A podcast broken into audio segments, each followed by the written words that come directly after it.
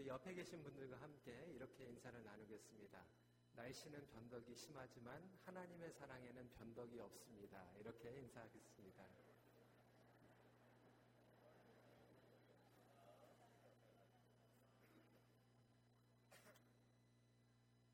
저희 큰빛교회가 2018년도를 시작하면서 복음 중심 선교적 영성으로 어, 새로운 도약을 하고 있습니다.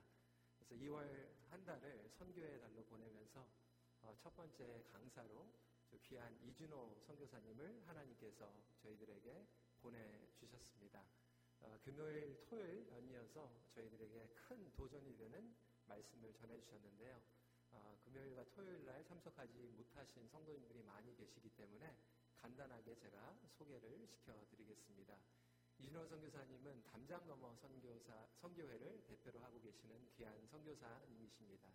러시아 모스크바에서 선교사로 두 term 사역을 하셨고요. 어, 서울대학교 서양사학과를 졸업하시고 미국의 개혁신학 정통인 웨스트민스터에서 공부를 하신 분이십니다.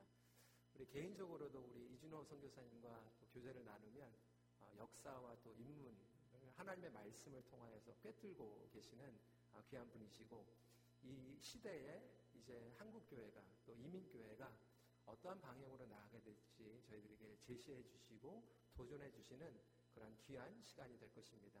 우리 성교사님 나오실 때 힘찬 박수로 환영해 주시길 부탁을 드리겠습니다.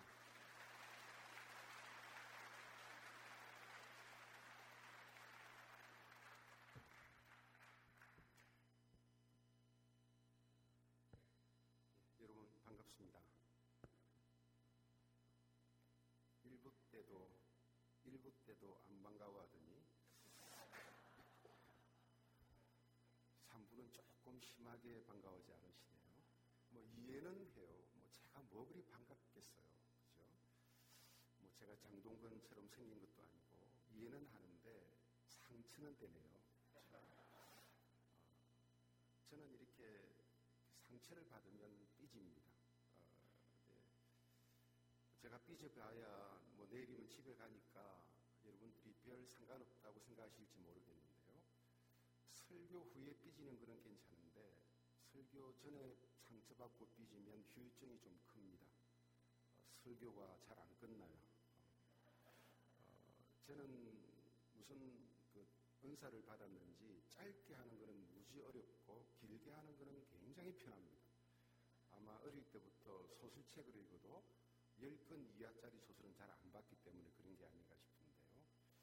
자, 지금 상처를 받을까 말까 중인데 다시 한번 제가 안보 드릴게요. 여러분 반갑습니다. 네.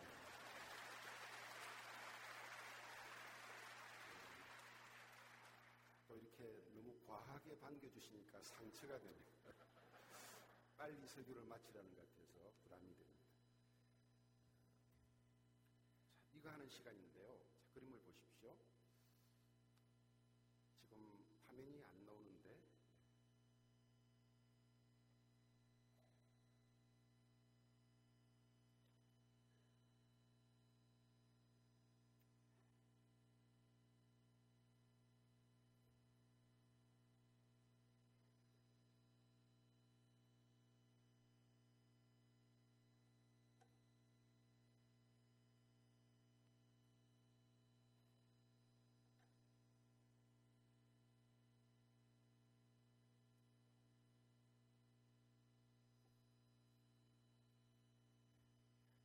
하는 시간인데요. 이게 뭘까요? 네. 어, 자, 소개. 네, 그렇죠? 네, 네. 이제 좀 다 이해가 되신 것 같아요. 제가 지금 멀어서 잘 안 보이는데 이쪽하고 이쪽들 한 서너 분 지금도 굉장히 흠상궂게 저를 째려보고 계신데 지금 뭔가 그림이 돌아가는데 본인들은 모르시는 거예요. 이게 무슨. 어, 이런 분들은 어, 세상에 참 행복한 분들입니다. 외부가 어떤 파도가 치더라도 어, 소신대로 사는 분들이죠. 그렇죠? 이런 분들을 전문용어로 사오정이라고 부릅니다. 그냥 그대로 사시다가 천국 가시면 되겠습니다. 자, 이거, 이 그림은 제가 만들어낸 것이 아니라 한 시인의 시집에 있는 그림을 제가 뽑아 쓴 건데요. 이분은 어, 하상욱이라는 시인입니다. 이분이 시집은 일반적인 책으로 된 시, 집이 아니고 인터넷상의 전자 시집으로 만들어져서 소개되는 책인데요. 어, 좀 특별한 시인이에요. 어, 이분 시를 제가 몇 가지 소개를 해드리겠는데 시가 아주 짧기 때문에 몇 편 소개에도 시간이 그리 걸리지 않습니다. 여러분 제목을 한번 좀 맞춰보시겠어요? 제목을요. 자, 이것이 한 시인데요.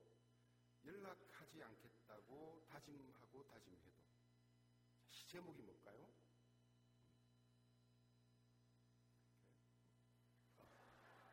야식집이라는 시입니다. 그렇죠? 이해가 되시죠? 자, 두 번째 시는 또 어딜 간 거니라는 시가 있습니다. 이게 한 편이에요. 시 한 전 편인데 제목이 뭘까요?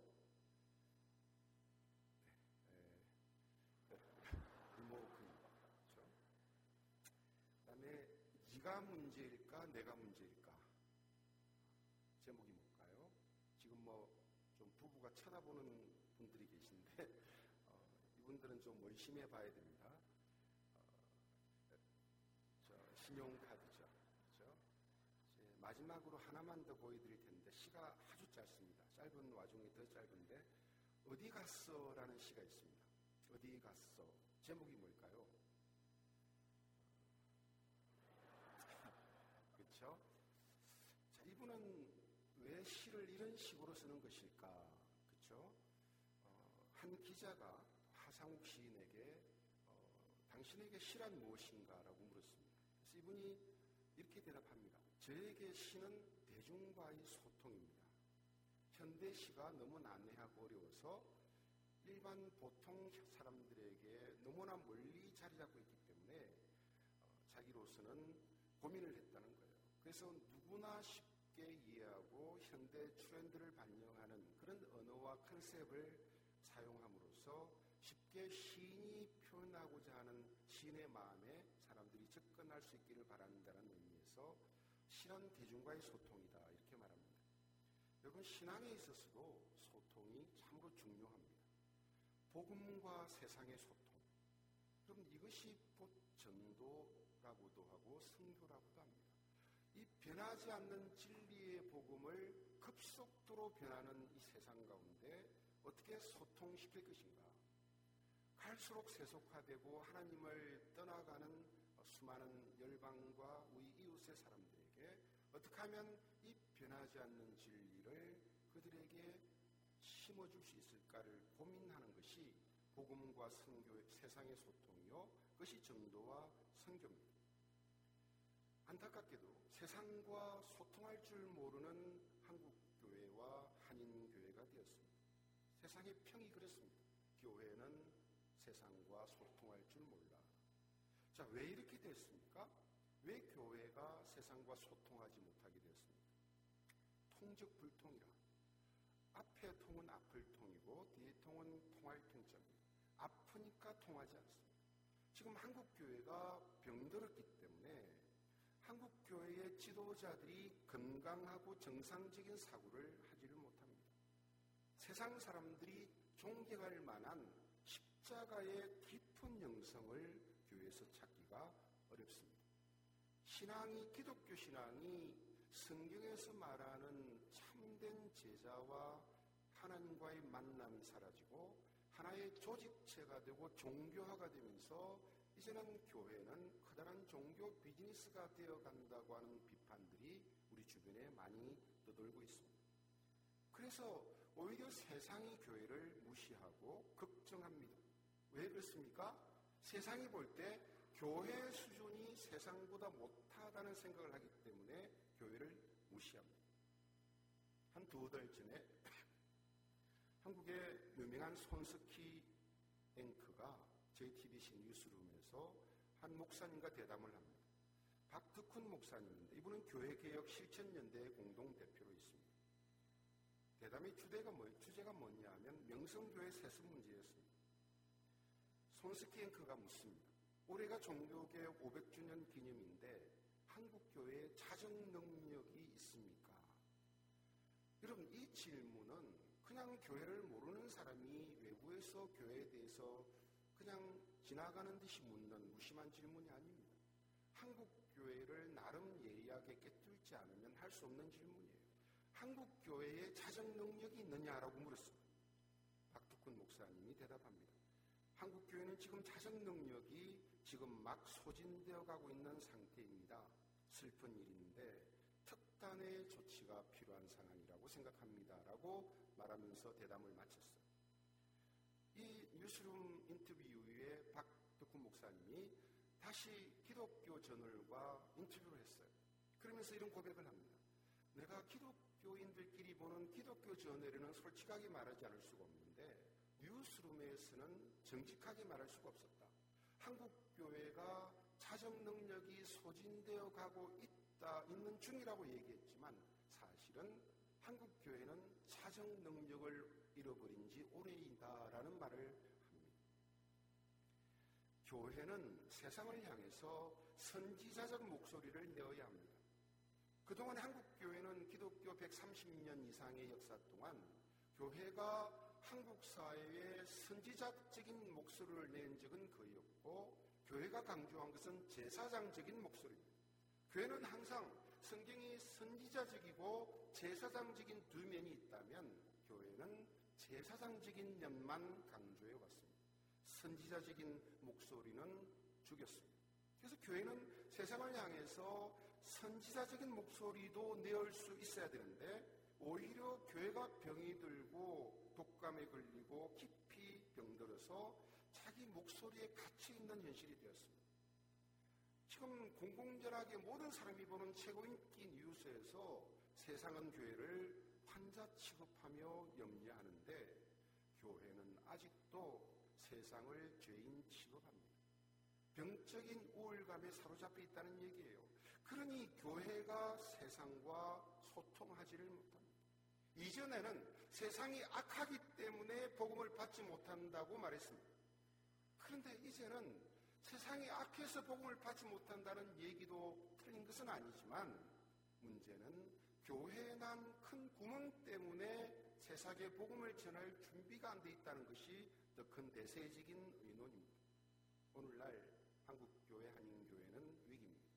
그래서 연세대학교의 김상근 교수는 한국교회는 이미 종교개혁의 주체가 아니라 종교개혁의 대상이 되어버렸다고 얘기를 합니다. 여러분 그런데 자세히 살펴보면요. 한국교회만 위기에 있는 거 아닙니다. 지금 세계 개신교 전체가 위기에 있어요. 대표적인 나라가 미국입니다. 기독교적인 원칙에 세워졌다고 하는 미국은 지금 심각한 복음적 위기에 빠져 있습니다. 미국만이 아니라 전 세계가 그렇다는 얘기예요. 지금 개신교에 몇 가지 안타까운 점들이 있는데 오늘 여러분과 두 가지의 개신교가 가지고 있는 비극적 요소를 나누어 쓰기를 원합니다.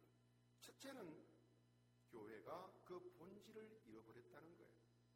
현대 개신교의 모습은 유럽과 미국의 서구교회 그리고 새롭게 부상하는 아시아와 아프리카와 중남미의 신생 기독교회들이 급속히 세속화되고 있습니다. 수많은 교회들이 아프리카에 개척되고 아시아에 개척되고 중남미에 개척되고 있어요. 근데 문제는 그 교회를 자세히 살펴보면 과연 이것이 교회인가 아닌가를 구분할 수 없을 만큼 처음부터 세속화되고 있습니다. 아니 뭐 1, 20년만 지나서 세속화돼도 어떻게 이해라도 해보겠는데 처음부터 세속화된 복음을 전하고 있단 말이에요. 교회가 그 본질을 상실하고 아니 교회가 그 본질을 처음부터 갖지를 못하고 복음이 그 진정성을 갖고 있지를 담고 있지를 못합니다. 그 결과 선교에 대한 새로운 패러다임이 생겼습니다. 이제는 선교사를 파송하는 나라와 선교사를 받는 선교사가 필요한 비선교국의 구분이 없어졌어요. 지구촌의 모든 나라가 선교 현장이라는 전방위적인 선교 개념이 확산되었습니다. 5, 6년 전에 이미 미국에서 미국 최대 교단인 남침내 교단의 IMB 선교국장이 전 세계 교회를 향해서 호소했습니다. 이제는 미국도 선교지가 되고 있습니다. 전 세계 교회 성도들이 미국을 위해서 기도해 주시고 미국 교회가 선교 지로부터 벗어날 수 있도록 미국 교회가 새로운 복음을 새롭게 할 수 있도록 기도해 주십시오라고 미국 교회를 위한 기도와 선교의 호소를 세계를 통해 방송을 했던 기억이 납니다. 왜 이런 문제가 생겼을까? 이런 개신교 선교 운동은 카톨릭에서 개신교가 분리된 이후에 선교 운동은 거의 진행되지 않았습니다. 근데 18세기 말에 윌리엄 캐리에 의해서 개신교 선교 운동이 시작이 됩니다. 참으로 반가운 일입니다. 근데 안타까운 것은 개신교 선교 운동이 진행될 때에 결정적인 하자가 있었습니다. 우리는 그 하자를 발견하지 못했어요. 지난 200여년간 우리는 그 선교 운동에 대해서 박수치며 찬사를 베풀며 하나님이 우리 선교사들을 또 지역 교회들을 통해서 하신 일들을 기뻐하며 축하하며 자축하기에 바빴어요. 그런데 그 처음부터 개신교 선교에 문제가 있다는 것이 드디어 발표되기 시작합니다. 뭔가 하면요. 선교를 처음에 선교를 시작할 때에 선교를 해외의 타 문화권, 해외에 있는 선교지에서 하는 활동으로 제안했다는 사실입니다. 지금 내가 우리 교회가 서 있고 살고 있는 삶의 현장을 선교지로 이해하지 못했다는 겁니다. 다른 말로 하면 처음 개신교 선교가 시작하면서 선교를 총체적으로 이해하는 데 실패했다는 거예요. 여러분 요즘 자주 입에 오르내리는 총체적인 선교가 뭡니까? 교회뿐 아니라 여러분들이 매일매일 월요일부터 토요일까지 다니고 있는 직장과 비즈니스, 가정과 학교 등 우리가 살아가는 대부분의 시간을 보내며 살아가는 삶의 모든 영역에서 하나님의 주권이 임하고 그곳에서 선교적 변화가 일어나는 것을 말한 우리가 선교적인 총체적인 선교라고 얘기합니다. 직접적인 영혼뿐만 아니라 그리스도인의 사회적 책임을 포함합니다. 정치, 경제, 사회 문화를 포함해서 이곳에 하나님의 주권과 영광이 임하도록 우리가 주권을 행사하고 노력을 해야 된다는 것을 총체적 선교라고 말합니다. 그 결과 총체적 선교를 시작하는데 실패했기 때문에 지금 예수를 모르는 타 문화권 선교지에 문제가 생긴 것이 아니고 예수를 아는 선교 파송국에 문제가 생겨버렸어요. 선교사를 파송하는 이 파송 교회들의 문제가 생겨버리기 시작했단 말이에요. 그래서 이제는 북미, 미국과 캐나다를 비롯해서 북미마저 선교지가 되었습니다.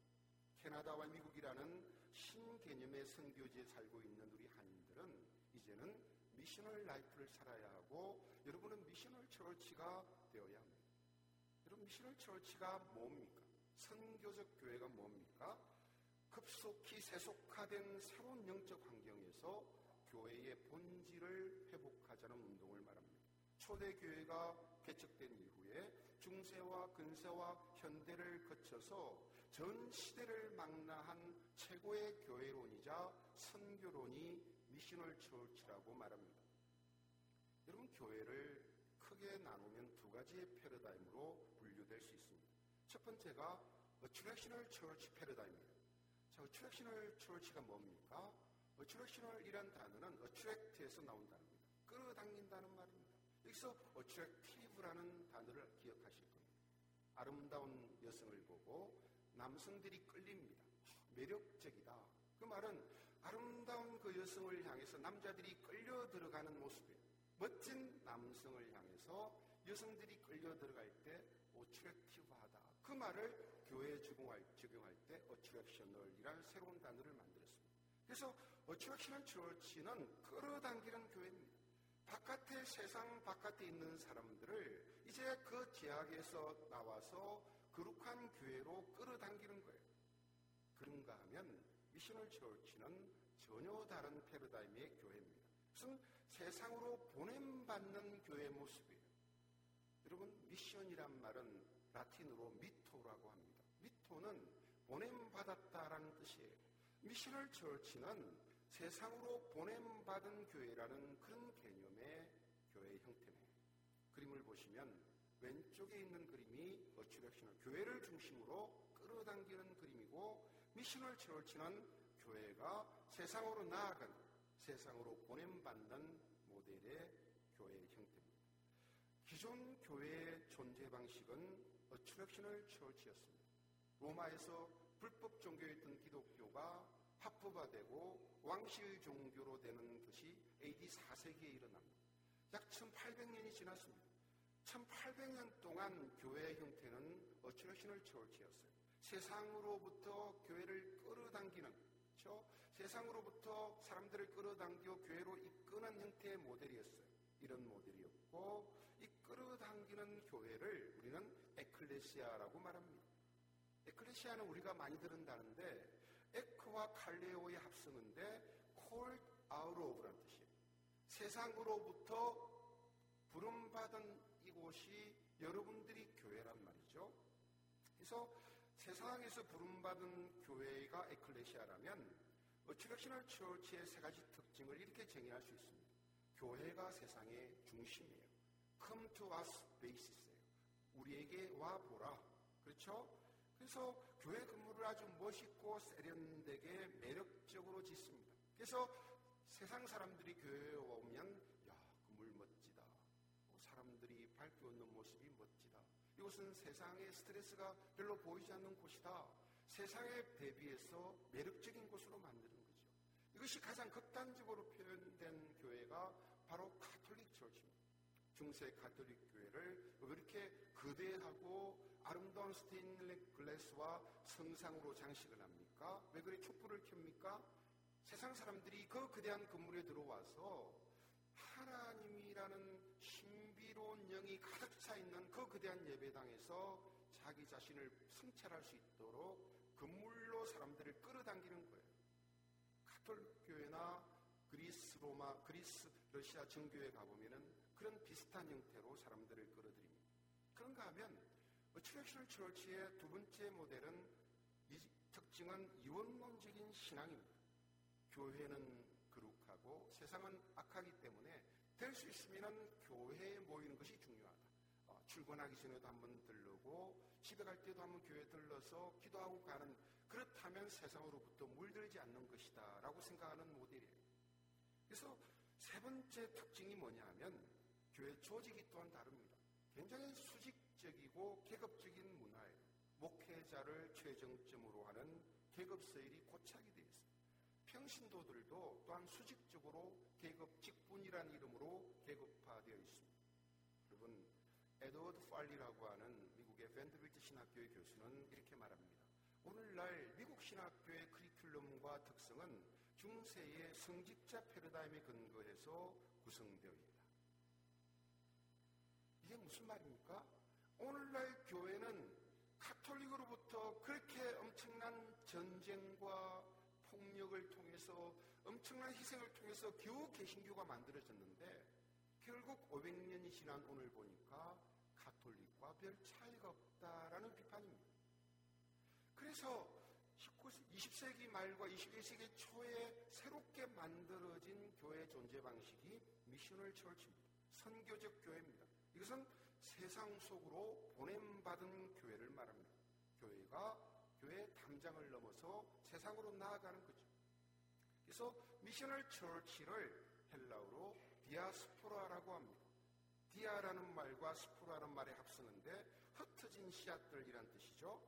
세상으로 흩어진 사람들의 공동체라는 뜻이고 그리스도인들이 세상에 흩어져서 자기가 있는 곳에서 복음의 씨앗을 뿌리고 세상 가운데에서 하나님의 나라가 임하도록 하나님 나라를 확장시키는 선교 공동체를 디아스포라라고 합니다. 그런가 하면 missional church의 또 다른 모습은 사도적 공동체라고도 말할 수 있습니다. 사도는 헬라어로 ἀπόστολος라고 합니다. 그래서 이 아포스톨로스의 뜻이 뭐냐 하면 보냄을 받은 자라는 뜻입니다. 그래서 사도는 세상으로 보냄을 받았다. 그래서 교회 또한 세상으로 보냈는데 로이 페르시라고 하는 교수는 사도적 교회라는 모델에서 교회는 세상으로 보냄받은 사도이다라고 정의합니다. 그리고 조지 헌스버그 목사님은 교회는 하나님의 통치를 구현하기 위해 세상에 보냄받은 사도적 공동체다라고 얘기합니다. 미셔널 처치도 가지 특징으로 구분할 수 있습니다. 어치러시널 처치와는 정반대죠. 교회는 세상으로 보냄받은 공동체입니다. come to us가 아니라 send to the world basis예요. 마치 하늘에서 하나님이신 그리스도가 제 많은 세상에 직접 내려오셨던 것처럼 영이신 하나님이 육신을 입고 성육신 하셔서 세상에 오셨던 것처럼 하나님의 에클레시아 이 교회가 세상으로부터 세상으로 나아가서 거기서 성육신하는 거죠. 그리스도가 육신을 입고 오셨던 것처럼 우리도 우리 교회가 세상으로 나아가서 세상 가운데서 삶으로 하나님을 보여주는 성육신적인 공동체의 모습을 attractional missional church라고 말합니다. missional church의 두 번째 특징은 신앙은 세상을 변화시키기 위한 거라는 것입니다. attractional church는 신앙은 세상으로부터 분리되는 거라는 생각이 강합니다. 세상은 악하기 때문에 세상으로부터 멀어지는 것이 하나님께 영광을 돌린다는 모델이라면 미셔널 처치는 신앙을 가지고 세상 가운데 나아가서 어렵고 힘든 사람들을 섬기면서 그들을 변화시키는 것이 교회라는 생각을 한다는 거죠. 그리고 세 번째 특징은 평신도 중심의 수평적 교회를 말합니다. 왜 평신도 중심입니까? 여러분, 교회는 목, 목회자들의 영역이에요. 목회자들의 나와바리입니다. 목회자들은 교회에 있으면 편해요. 마음이 편하고 사람들을 만났을 때 아주 자연스럽고 편합니다. 왜냐하면 이 목회자는 풀타임으로 일하기 때문에 교회 구석구석 모르는 것이 없고 교회 모든 일정들을 목회자들이 많이 알고 관여합니다. 그런데 평신도들은 일주일 내도록 바깥 일을 합니다. 비록 교회 새벽부터 자주 오긴 해도 아무래도 교회에 들어오면 몸이 위축이 돼요. 영적으로 위축이 됩니다. 그래서 목회자를 보면 아무래도 자세가 숙이고 들어갈 수밖에 없습니다. 하지만 세상은 다릅니다. 세상에 나가면 거꾸로요. 목회자들이 세상에 나가면 조금 모자라 보이는 분들이 많습니다. 사무실에 갔을 때 사무실에 써진 회계 장부나 뭐 멋진 광고를 볼 때 본인이 할 수 있는 일이 없다는 것을 발견하고 상실감이 듭니다. 하지만 평신도들은 자기가 하는 일 속에서 자신감이 넘칩니다.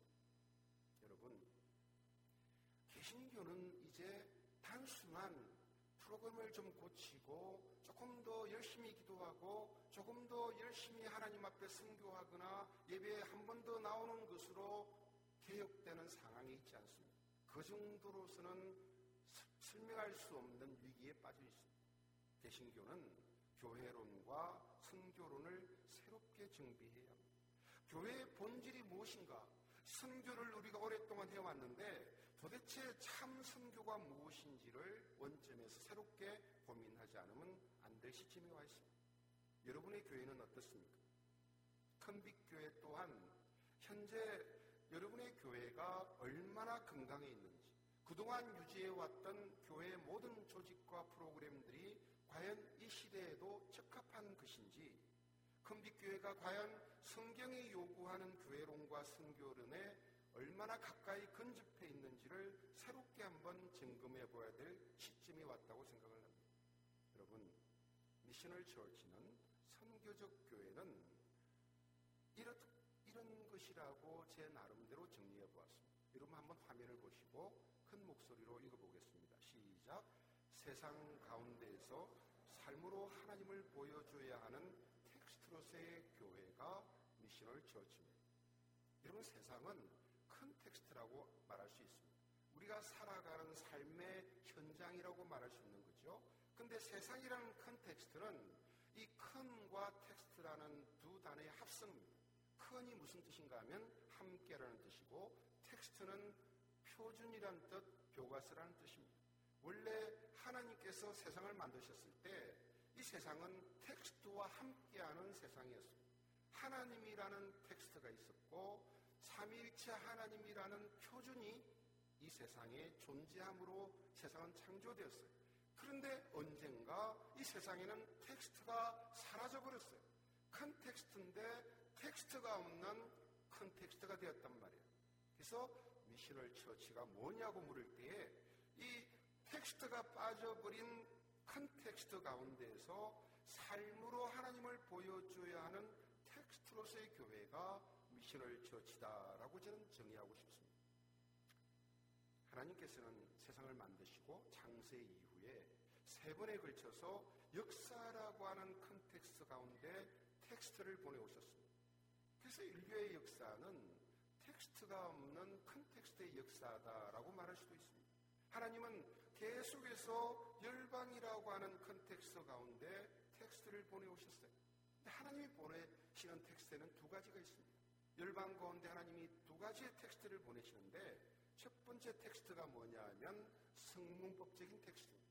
즉 글로 기록된 성경이라는 문자로 기록된 텍스트를 보내셨고 또 하나는 문자가 아니라 사명 공동체라고 하는 하나님의 백성들로 사명을 갖춘 백성들로 이루어진 공동체라는 텍스트를 이 땅에 보내셨습니다.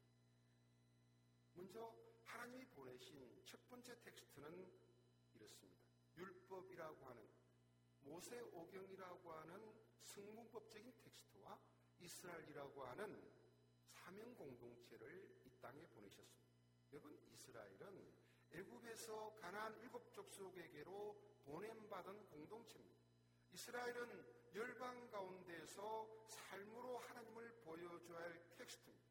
우리가 구약 성경을 이해할 때 오늘날 참으로 안타까운 게 구약 성경에서 이스라엘은 하나님이 택한 승민이고 그 가난 일곱 족속을 비롯해서 이집트와 바벨로니 아시리아 이런 나라들은 전부 다 하나님으로부터 선택받지 못하고 저주받은 지옥 갈 백성들이다 이방 조속들이다라고 우리는 대부분 생각하는 경향이 있습니다.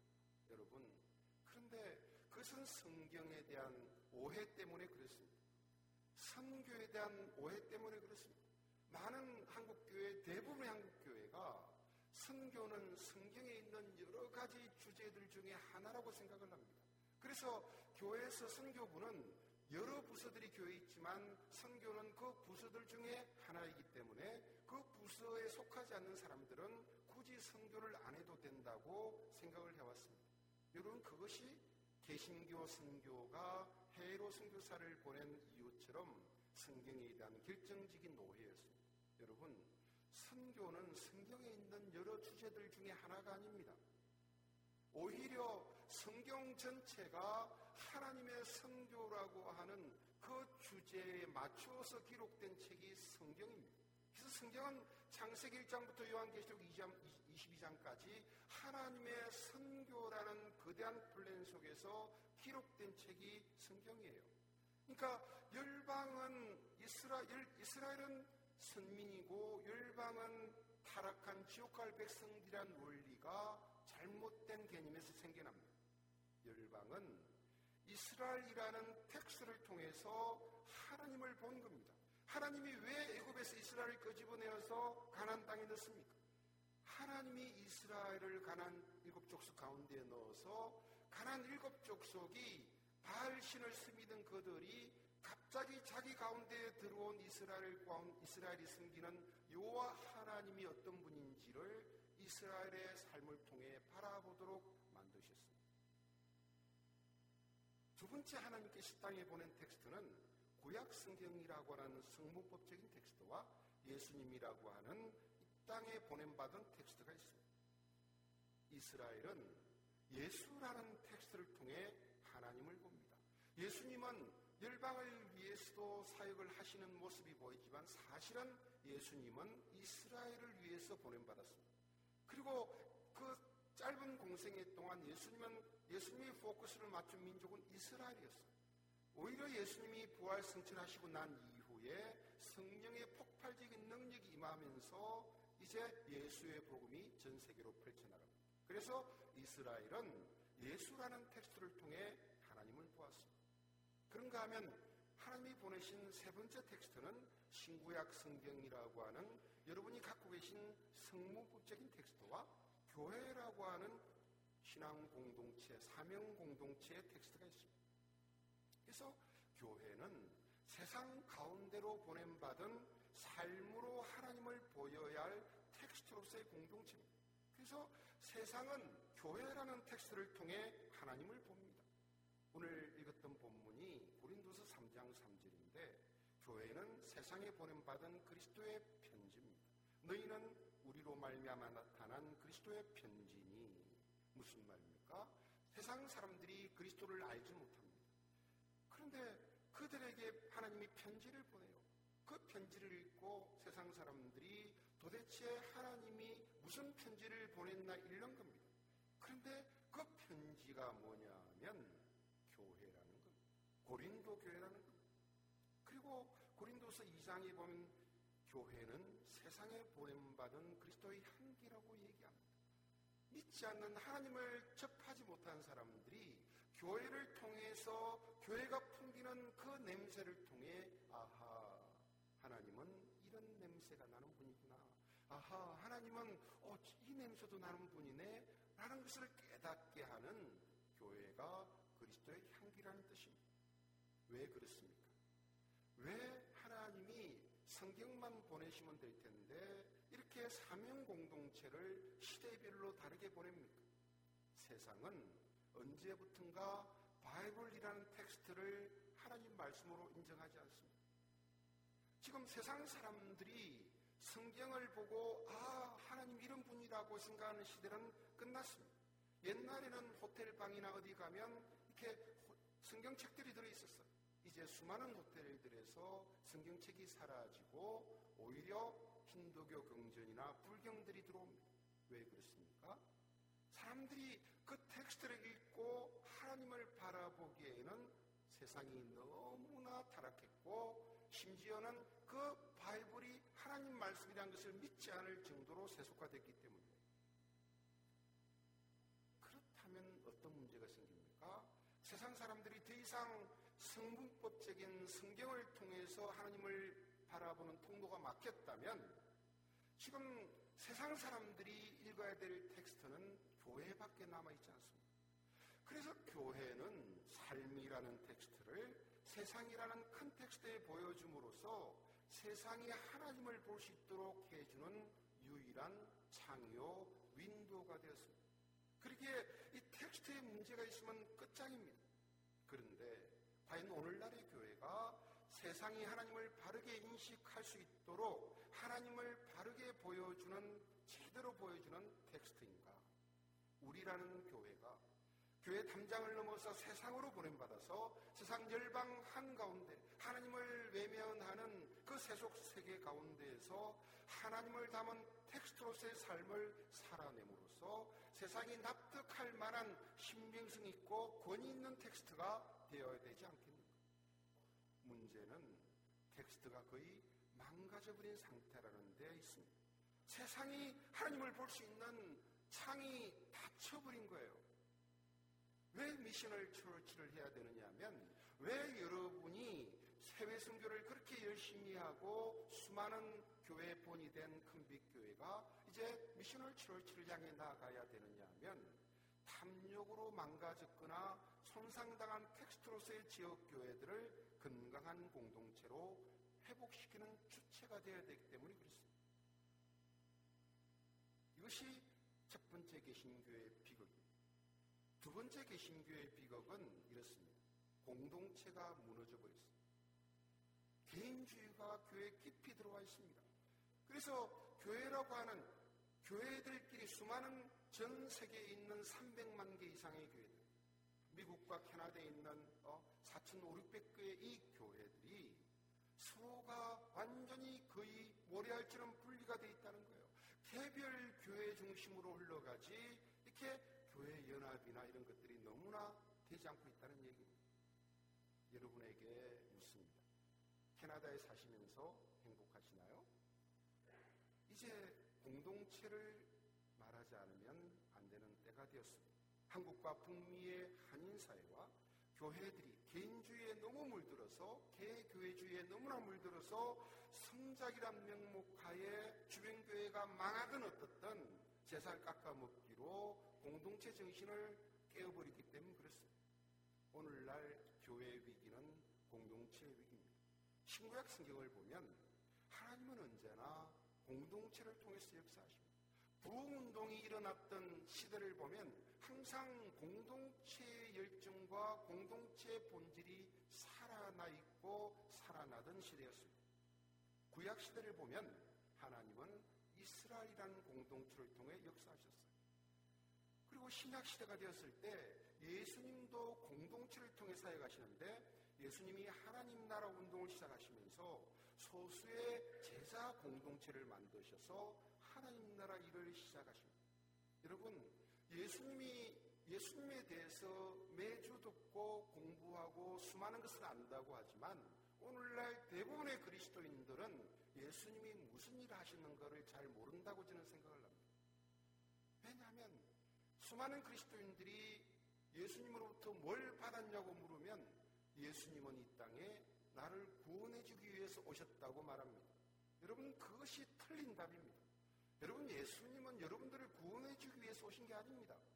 예수님은 다른 목적을 위해서 오셨어요.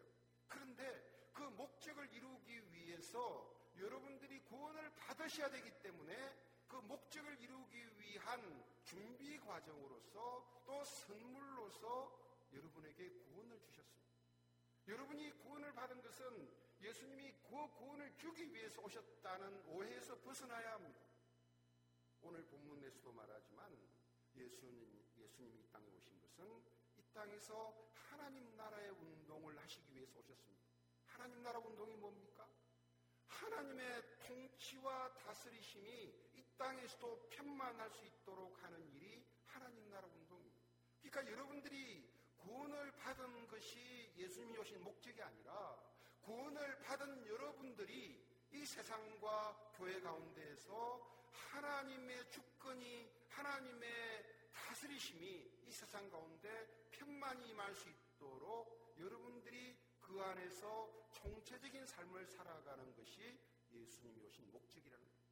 그리고 구원은 그 일을 이루기 위해서 당신이 십자가에 죽으심으로 그 당신의 백성들에게 천국 가는 특권을 주신 겁니다.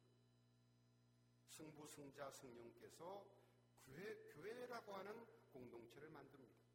성령이 이 땅에 임하셨습니다. 그리고 성령이 임하시는 순간 예루살렘 교회라고 하는 공동체가 생깁니다. 그리고 이제는 성부, 성자, 성령께서 교회를 보내십니다. 예수님이 부활하시고 제자들에게 말씀합니다. 아버지께서 나를 보내신 것 같이 나도 너희를 보내노라.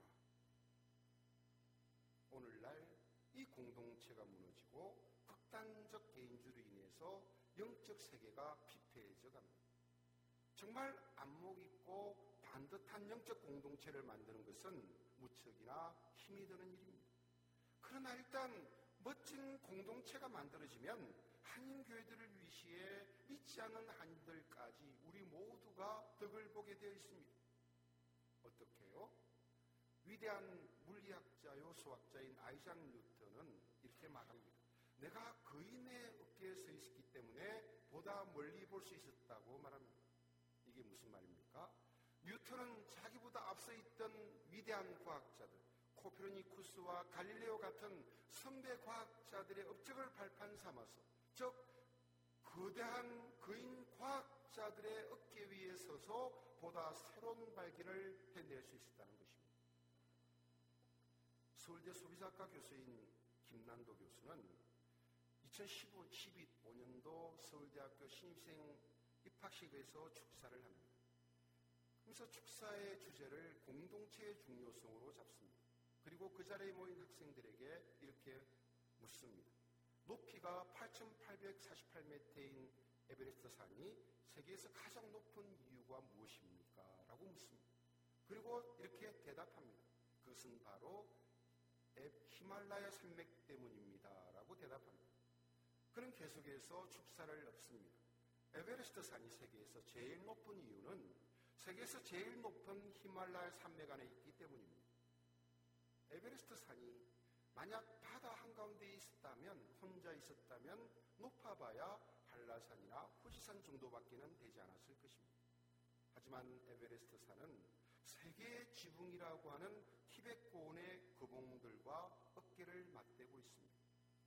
그 줄령에서 한 뼘만 더 높으면 바로 세계 최고의 산이 될 수 있는 것입니다.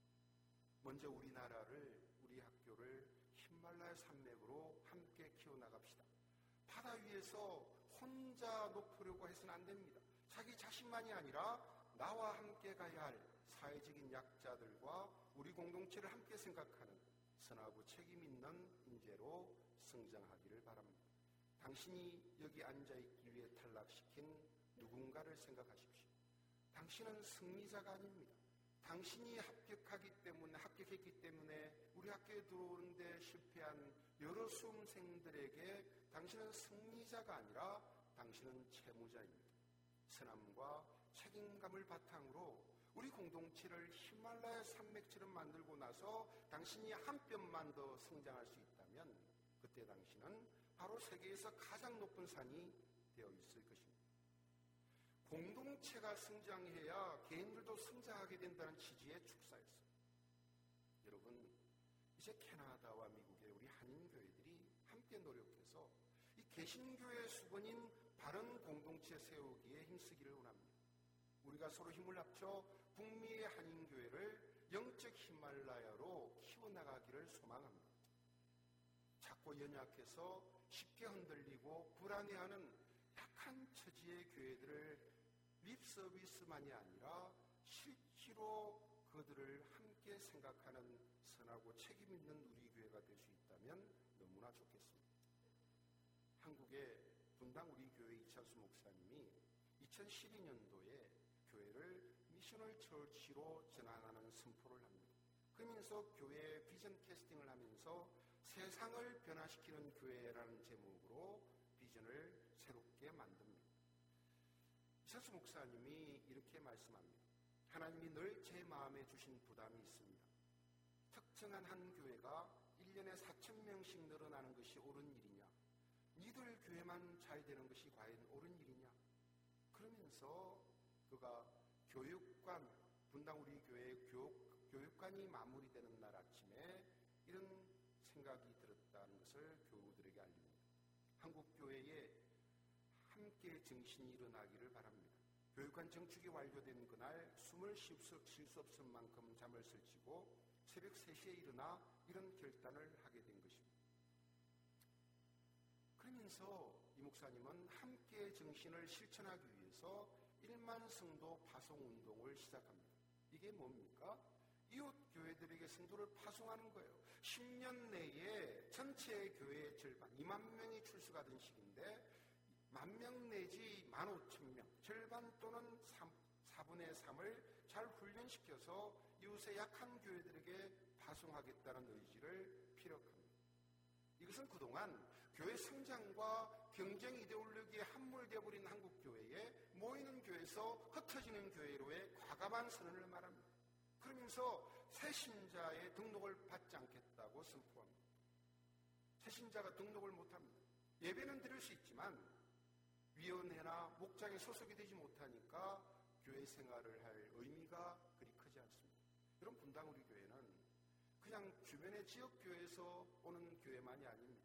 전 한국에서 저 부산과 호남 쪽에서도 그 자기 사업체가 정리되고 직장을 옮길 때 일부러 분당 우리 교회 근처로 가는 분들이 제법 있습니다. 그분들이 이사를 왔는데 교회에서 등록을 받지 않겠다고 선포함으로써 참 얼마나 난감하는 하는 분들이 있었는지 말로 다 못합니다.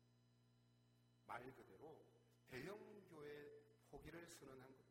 이웃의 약한 교회들로부터 사람을 끌어모으는 교회가 아니라 약한 교회들에게 사람을 보내는 미션을 한 교회가 되겠다고 선포한 거예요. 립 서비스가 아니라 진짜로 교회에서 훈련되고 연단된 성도들을 그 교회 멤버로 보내겠다는 얘기입니다. 그러면서 당시 시가 8천만 달러의 교육관을 US 달러로 18천만 달러의 교육관을 10년 후인 2012, 2022년도에 한국 사회와 한국 교회에 환원할 것을 선포합니다. 분당우리 교회는 예배당이 없습니다. 학교 교회 건물을 빌려 쓰고 교육관을 지었지만 그것을 사회에 환원하겠다고 선포합니다. 그 일이 있은 이후에 한 초신자는 이렇게 말을 했다고 합니다. 이창수 목사는 지독한 위선자이거나 아니면 성자일 것이다. 이 말을 들은 이창수 목사님이 이렇게 대답합니다. 나는 성자가 아니라 위선자도 아니다. 단지 나는 정답을 알아버린 사람이다. 이게 사람을 죽인다. 내 속에는 야망이 끓어오르고 있다. 1만 성도 파송은 무슨 1만 성도를 더 끌어모는 것으로 속이 불타고 있는데 그런데 정답을 알아버려서 신용이라도 할 수밖에 없는 처지에 놓이게 된 것이다. 정답을 알아버린 크고 작은 북미의 교회들이 함께의 정신이라는 멋진 협력을 구축하고 모든 한인들이 깃드는 무성한 숲이 되고 산이 되고 산맥으로 자라나기를 소망합니다. 그러다 보면 청년들 중에서 누가 우리들의 여러분들의 후손들 중에서 누군가가 여러분들의 어깨 위에 서서 정말 하나님의 영광을 위한 크고 놀라운 일을 해낼 그런 인물들이 나오게 될 것이기 때문입니다. 우리 교회만 내가 소속되어 있는 내가 운영하는 선교회만 잘 되겠다는 개인주의적인 사고방식을 내려놓고 전 북미의 토론토에 하나님의 공동체 정신이 편만해지길 소망합니다.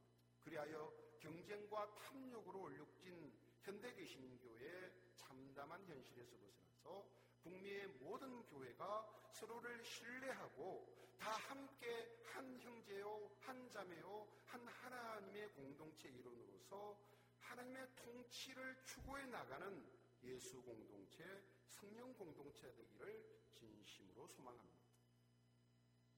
여러분, 오늘날 그리스도인에게 가장 중요한 것이 있다면 저는 영적인 방향이라고 생각을 합니다. 2011년도에 6월 달에 뉴질랜드의 신문에 큰 그림이 하나 걸리면서 사진이 걸리면서 기사가 떴어요. 전 뉴스마다 어, 이 사진이 실렸습니다. 뭔가 하면 해변에 아기 황제 펭귄이 나타났다. 여러분 뉴질랜드는 굉장히 심심한 나라입니다. 제가 알기로 캐나다도 심심한 나라예요. 제가 밴쿠버에서 한 1년 동안 안식년을 보냈는데 아주 심심해서 돌아가시는 줄 알았어요. 그런데 주변에서 뭐라고 얘기하느냐 하면 밴쿠버는 캐나다에서 제일 재밌는 도시입니다. 그럼 저는 모스크바에서 사역하면서 러시아 말로 모스크바는 지겨워서 죽는 법이 없다라는 기억은 있습니다. 모스크바에서는 지겨운 법이 없다. 무슨 말입니까? 사건, 사고가 매일매일 끊기지 않습니다. 하루라도 사건이 일어나지 않습니다. 날이 없습니다. 그런데 이 심심한 나라에 아기 황제 펭귄이 나타났으니 전 국민이 관심을 가집니다. 이 펭귄이 뉴질랜드에 나타난 것은 44년 만의 일이라고 얘기해요. 지금 앞에 화면을 보시면 밑에 남극이 있고 북쪽에 호주 옆에 뉴질랜드 박스 친 곳이 뉴질랜드입니다. 그 뉴질랜드의 중부에 페카페카 해변이라는 곳이 있는데 거기에 펭귄이 나타난 거예요. 그러니까 지금 그 박스에 친 곳에서 제일 가까운 남극의 거리가 3,400m고 그 펭귄이 좀 멀리서 왔다 그러면 12,000km 떨어진 곳으로부터 왔다 는 거예요. 그 펭귄은 시속 24km 정도로 수영을 한다 그럽니다. 물 속에서 있으면서 나오지 않고 계속 헤엄만 친다면 자는 시간만 빼고 펭귄은 헤엄을 치는데 한 달이 조금 넘게 수영을 해야 도착할 수 있는 거리라고 얘기합니다. 그래서 해양학자들이 모였어요. 그러니까 국민만 심심한 게 아니라 학자들도 심심합니다. 모여서 의논을 합니다. 얘가 왜 왔을까? 그것을 토론과 연구를 하는데 결론이 뭐냐면 얘가 새우나 오징어를 보고 그걸 잡아먹으려고 그 때를 쫓아왔는데 조금 멀리 온 것 같다. 참 을빵한 펭귄이다. 라는 결론을 내렸습니다. 자, 그림을 보시면 펭귄은 사람을 쳐다보고 사람은 펭귄을 쳐다보고 서로가 한심하다는 듯이 바라보고 있습니다. 누가 더 한심한지는 저도 모르겠어요. 펭귄이 한 달가량을 죽으라고 물속에서 헤엄치다가 육지에 내서 하는 말이 뭡니까? 고개를 쳐들고 한 말이 뭡니까? 어? 여기가 남극이 아닌가요? 지금 그러고 지금 하늘을 고개를 쳐들고 지금 지리적인 탐색을 하고 있습니다. 그래서 이 해양학자들이 펭귄을 걷어서 영양 주사도 마치고 쉬게 하고 그 한 달 넘는 그 수영의 그 고, 노고를 치하하면서 이렇게 잘 안식을 시켰습니다. 그리고 이제 다시 돌려보냅니다. 어, 이분들은 너무나 양심적이죠. 돌려보내는데 그 추적 장치를 달아서 돌려보냅니다. 그런데 3개월 이후에 추적 장치가 떨어지 실종이 되어버렸어요. 학자들이 아마 사거나 상어나 고래가 먹어버렸을 거라고 추정합니다. 결국 그렇게 열심히 헤엄쳐 왔는데 그 결과가 그대 동 신앙생활이란 것은 열심히 빨리 한다고 되는 거 아닙니다. 지금 나아가야 될 방향이 중요합니다. 지금 여러분들 중에 저는 큰빛교회에 참 좋은 소문을 많이 들었습니다. 여러분들 중에 많은 분들이 각 위원회나 각 섬기는 부서별로 소속이 되어서 정말 충실하고 열심히 섬겨왔다고 섬겨오고 계신다는 얘기를 많이 들었습니다. 여러분 그런 교회가 많지 않습니다. 그저 모여서 예배 드리는 것만으로 만족하지 소그룹이라든지 1대1이라든지 뭐 제절 이런 거 하는 교회 참 드뭅니다. 그런 의미에서 여러분들이 참 잘하셨고 수고를 많이 하셨습니다. 그런데 과연 언제까지 여러분들이 그 방향만을 가지고 나아갈 것인지 한번 생각해 보는 시간이 되면 좋겠습니다. 지금까지는 그렇게 하는 것이 유효했는데 여러분들이 주님을 사랑하고 주님 앞에 헌신하는 의미로 그렇게 하는 것은 너무나 잘 알겠고 귀한데 과연 그렇게 하는 것이 이 21세기 2018년도에 이 주변 토론토와 전 세계 영적 상황 속에서 큰빛교회가 나아가야 될 유일한 방향인가를 한번 고민해야 될 필요가 있지 않나 하는 생각을 해봅니다. 이 그림을 보면 이렇습니다. 한 콜라 파는 음료수 회사가 어느 광고업체에 광고를 의뢰를 합니다. 그래서 콜라가 많이 팔리도록 부탁을 했는데 광고업체가 광고회사가 광고를 만들었어요. 저 왼쪽에 보시면 저렇게 열심히 어, 저렇게 누워있던 사람이 사막에 뻗어 있죠. 저 콜라를 마실 때 열심히 뛰어갑니다. 아, 저걸 마시면 힘이 날 것 같아요. 근데 저 광고 때문에 저 음료수 회사가 망했어요. 왜 음료가 안 팔렸을까를 분석하기 시작합니다. 근데 저 음료를 어디서 저 광고를 들었냐면 아랍에서 들었습니다. 근데 아랍은 어떻게 글자를 읽느냐 하면 오른쪽에서 왼쪽으로 읽는 나라입니다. 저렇게 생기발랄하게 지칠 줄 모르고 뛰던 사람들이 저 콜라를 한잔하고 완전히 디비졌습니다.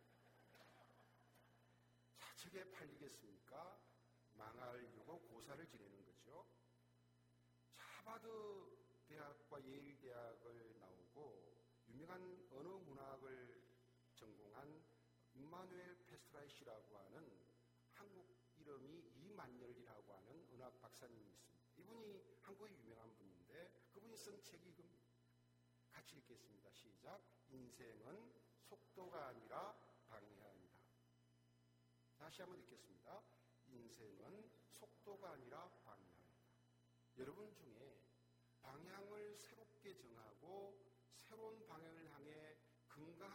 나아가시고 있다면 참으로 여러분들을 격려하고 여러분 그런 분들이 자랑스럽습니다.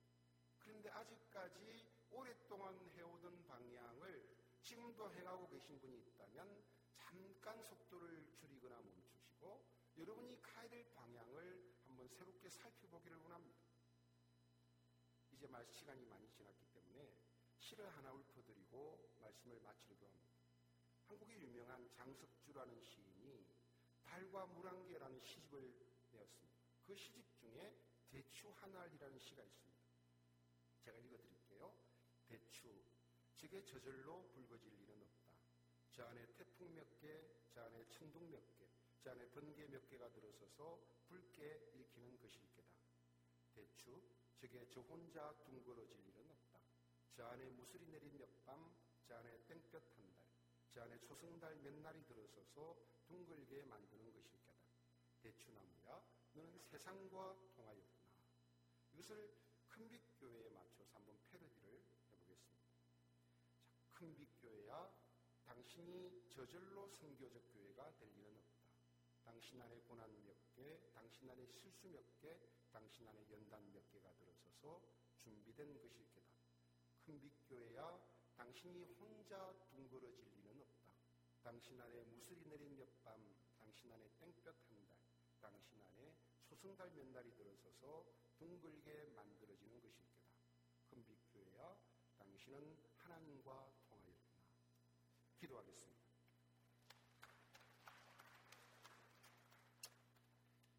하나님, 너무나 부족한 종이 감히 이 자리에 나서기에는 너무나 모자란 종이 주께서 사랑하시되 십자가에 죽기까지 사랑하시는 우리 귀한 큰빛교회 성도님들 앞에서 말씀을 전했습니다.